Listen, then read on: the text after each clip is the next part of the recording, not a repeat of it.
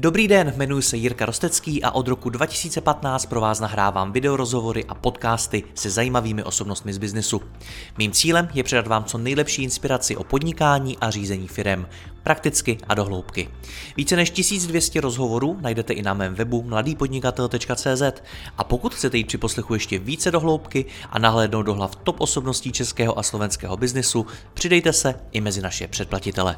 Nemohl bych to dělat bez partnerů, jako je ShopTet, který poskytuje nejpoužívanější e-shopové řešení v Česku. Stačí kliknout a začít prodávat. www.shoptet.cz Děkuji vám za poslech a teď už další rozhovor.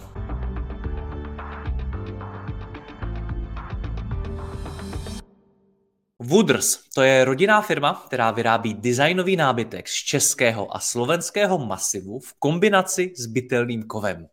Výroba probíhá na třech tisících metrech čtverečních. Nakoupilo od ní už více než 10 tisíc zákazníků a obrat má firma kolem 58 milionů korun ročně. Mým hostem je spolumajitel Wooders Honza Herka. Honzo, já tě vítám, ahoj.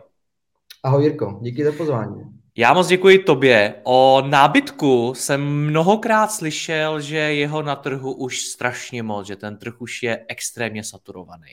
Vy jste na trh přišli před nějakými pěti, šesti lety, jestli jsem to dobře spočítal. Proč to dávalo smysl? Já si myslím, že tam byl asi první nějaký moment eh, v dětství, kdy já jsem jako děcko viděl že eh, spoustu starých věcí funguje a fungovalo dlouho. Jo? Každý to asi možná zažil, akorát si to neuvědomí nějaké souvislosti toho, budou, té budoucnosti nebo toho, co by mohl v budoucnu jakoby dělat. Mně se strašně líbilo, že máme doma Credence, který má 130 let a spoustu dalšího takového, nechci říct ani nábytku, byly to i třeba gramofony, eh, nějaké starší a všechno to fungovalo a mělo to pro mě takový jako uh, smysl v tom, že se mi líbí, že to není jako úplně postavené lhostejně, že ty věci fungovaly eh, prostě delší čas a tohle mi dávalo smysl. Později, když jsme vlastně přemýšleli nad podnikáním, tak jsem si na tohle vzpomněl a řekli jsme si, ale teď jako ten nábytek, je, to, je ho tady hodně, ale všichni vyrábí prostě z těchto materiálů a ve většině případů jako ta IKEA nebo, nebo eh, takový ten, ten laminový nábytek prostě skončí do 15 let na skládce. A tohle nám vadilo a řekli jsme si, že pojďme prostě do něčeho masivnějšího, pojďme udělat uh, něco, co vydrží opravdu, řekněme, vyšší desítky let, protože jsme to u nás opravdu viděli, my jsme renovovali asi třeba po tři, třikrát ten starý kredens, prostě jsme ho přetřeli, zakytovali a prostě sloužil dál a vypadal dobře. Takže jsme si prostě řekli, že ten masiv má pro nás trvalou hodnotu a hlavně jsme chtěli dělat něco, za co se nestydíme a viděli jsme tam taky to, že nás udržitelnost nějak bavila chtěl jsem, aby náš produkt eh, měl prostě přesah, aby to nebylo, aby, abych, si zatím, abych se prostě nemusel stydět za to. No. Takže tohle byly ty hmm. hlavní nějaké důvody pro to a jít do toho. No.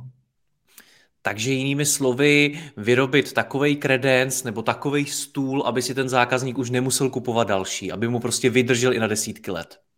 Přesně tak.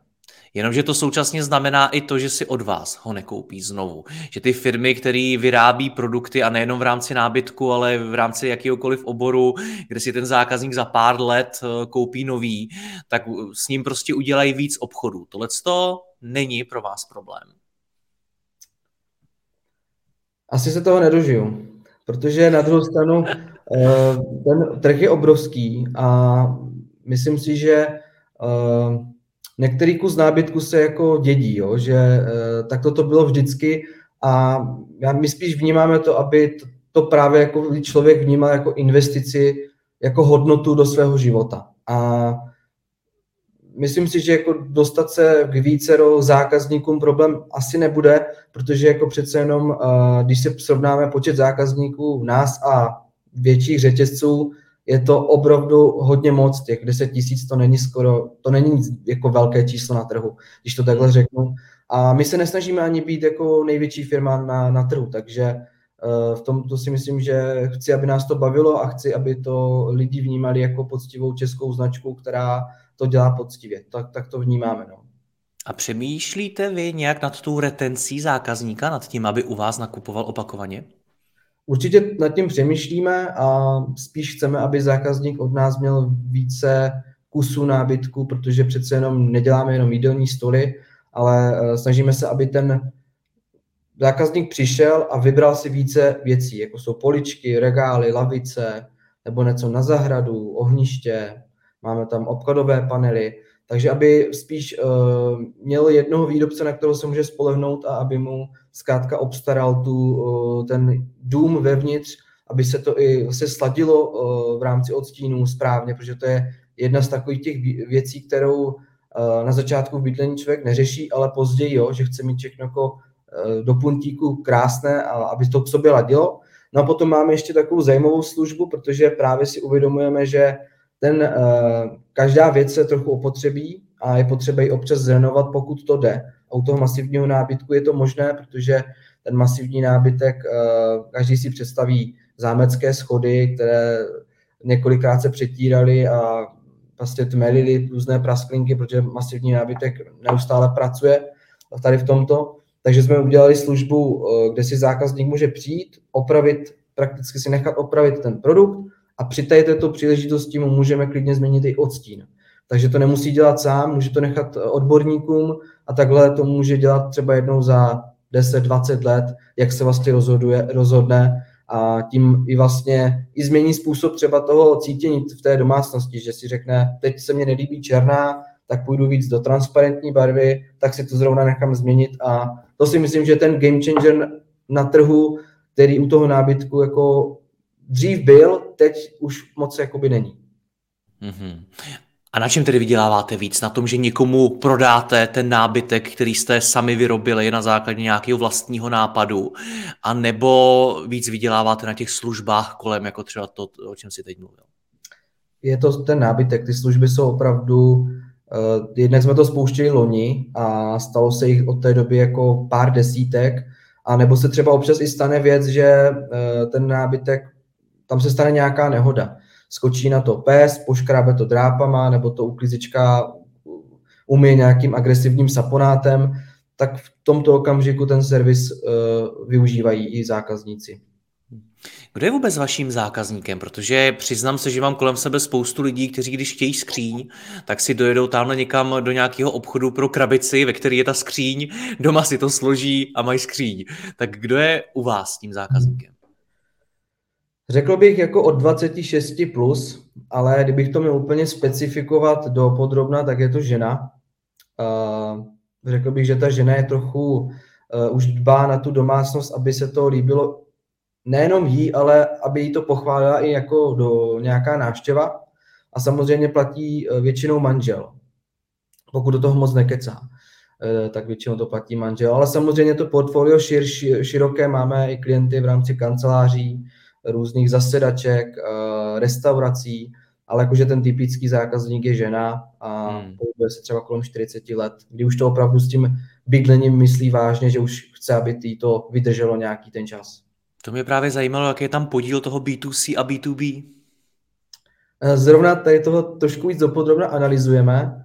Je to trochu možná malinko zkreslené, to nechci říct z jakého důvodu, to asi každý uh, vybaví sám, ale uh, řekl bych tak 20-30% to budou firmy. Hmm. Je to něco, co chcete měnit do budoucna, protože věřím, že pro vás může být B2B obrovský biznis.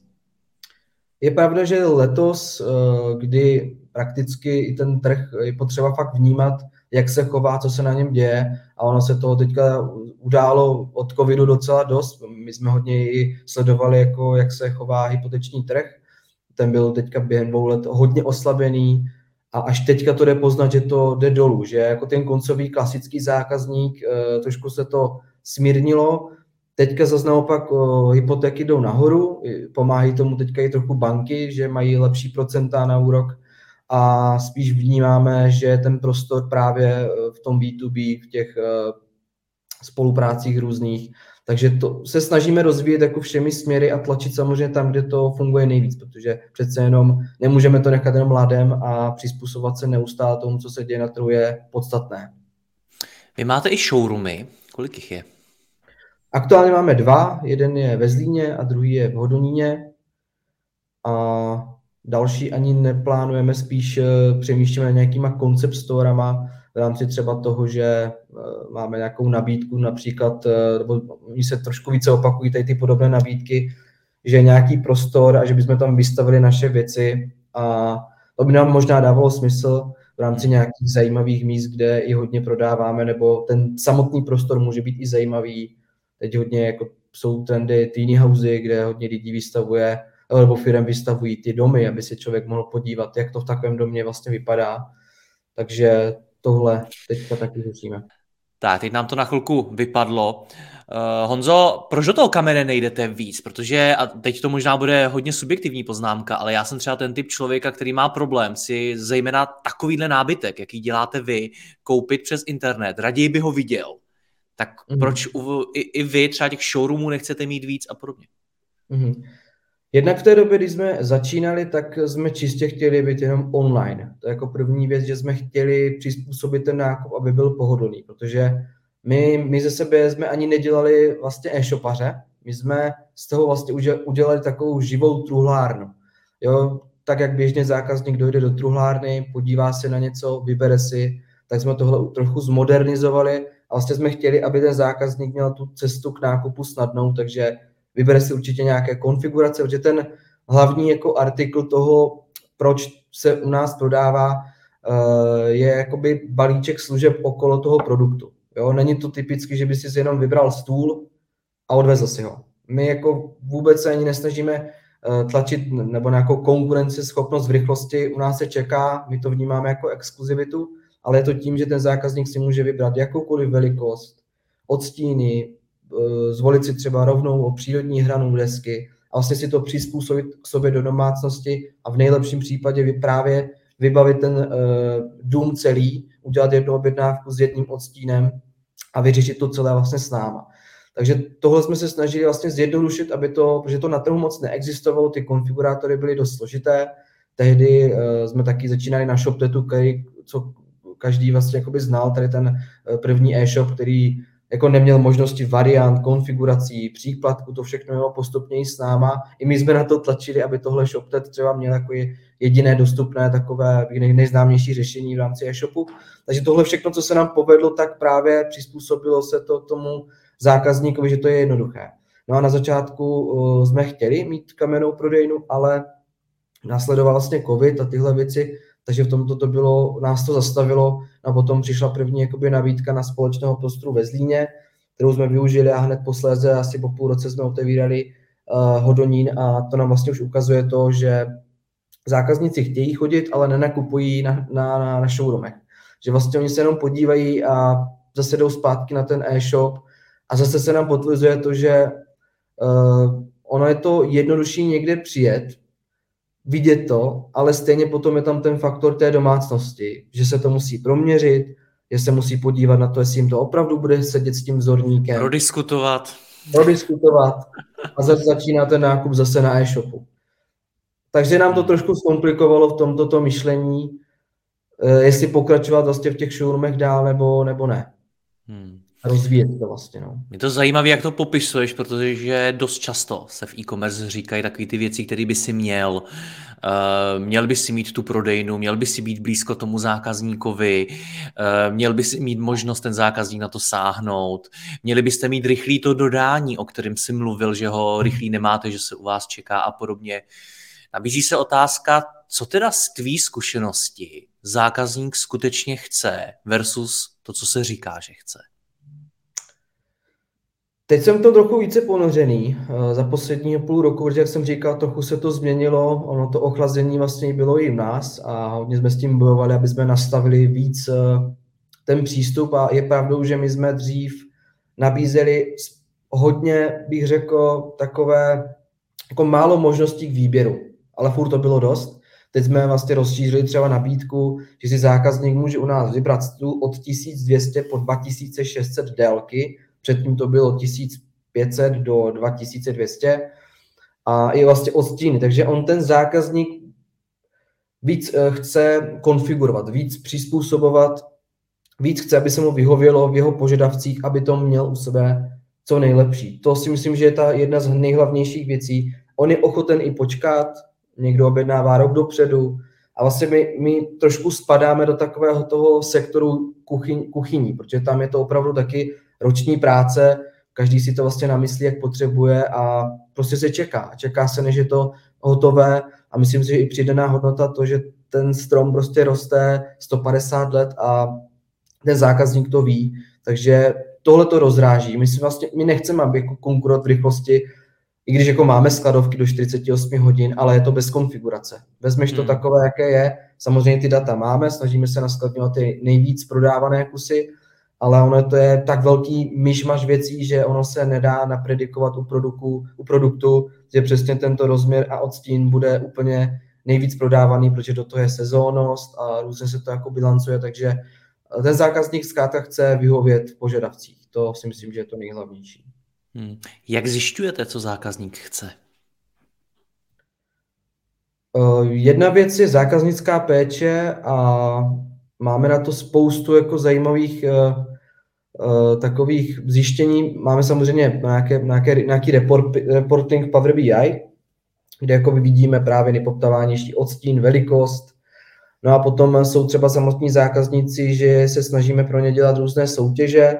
Třeba teďka máme soutěž navrhni svůj produkt, takže oni nám i posílají různé úpravy produktů a děje se často, že zákazník právě napíše, tato věc, tuta, tato věc se mi líbí a tuhle bych chtěl upravit. Teď jsme i otevírali novou službu individuální úpravy, kterou jsme dřív nedělali, my jsme vlastně začínali na zakázkové výrobě, potom jsme to tak překlonuli na nábytek z e-shopu v konfiguracích, ale teď, jak máme otevřenou tuto službu zhruba dva měsíce, tak vidíme, co se tam nejčastěji opakuje a to se snažíme vzít a dát to běžně na tomu produktu, aby už to tam vlastně bylo uchopené a takže zpětná vazba a zjišťovat to, ptát se na to. Hmm. A, a probíhal nějaký třeba, dejme tomu, výzkum trhu nebo něco takového, abyste zjistili, jaká je nálada toho trhu, co na něm chybí, co ti zákazníci chtějí, v čem se můžete odlišit a tak? Myslím, že úplně na začátku ta první rešerše toho, že tady prakticky nikdo nedělal masivní nábytek s kovem. My jsme na začátku, když jsme chtěli vlastně dělat nějaký, nějaký biznis, tak jsme fakt jako dlouhý čas stápili se v tom, aby jsme byli jediní na trhu. A tohle byla věc, která v zahraničí už fungovala. To vlastně vzniklo tak, že jednak já jsem vyučený strojní mechanik a k dřevu jsme neměli úplně daleko, brácha byl v kovárně a tam zjistil, hele, kovový nábytek, co, ne, nepůjdeme to zkusit dělat, umíme svařovat, umíme malinko i ze dřevem a tedy mi bývalá přítelkyně řekla, hele, industriální styl, tohle, tohle vlastně jako ve světě už nějak funguje. Takže to nás tak nějak jako napadlo a dali jsme to, dali jsme to tak nějak do, dohromady a zjistili jsme, že to prostě na trhu e, nikdo předtím jakoby nedělal. A to právě byla ta, ta hlavní jakoby věc, e, pojďme to zkusit udělat, pojďme se prostě zkusit v tomto prosadit a být tom prostě jakoby minimálně jakoby tu nabídku mít prostě největší. A samozřejmě tady vlastně vznikalo to, že zákazníci chodili za náma s nápadama, tohle bychom chtěli a my jsme jim to samozřejmě zkoušeli jako dělat a vlastně ho vznikla ta první nabídka z toho, co nám oni vlastně napostílali. Takže to trvalo, trvalo to prostě roky rokoucí, eh, než jsme zjistili jako tu nabídku a samozřejmě se díváme všude kolem. Ptáme si lidí, je to část toho vývoje, je o tom to zjistit hmm. první. Hmm. A vlastně možná první vědět ten problém, než v té domácnosti vznikne, protože máme i produkty, které slouží nechci říct, že zdraví, ale slouží, mají, mají určité funkce jako splňovat. Například eh, polohovací stůl, to už někdo vymyslel a na polovacím stole je vlastně hraná, když člověk jako píše často na počítači, tak má potom jako otlačené uh, ruky, tak tady jsme vlastně updateovali takový výřez, aby ta plocha byla trošku vlastně vyřízlá a přidali jsme to na e-shop a z ničeho nic se z toho stal prostě bestseller věc, dobře se to odkomunikovalo, na trhu to neexistuje. Děkuji, že posloucháte tento rozhovor. Jeho zbytek je určený exkluzivně pro naše předplatitele, kteří si mohou poslechnout i celou řadu dalších top osobností českého a slovenského biznesu. V poslechu můžete pokračovat během chvíle na mladýpodnikatel.cz lomeno předplatné.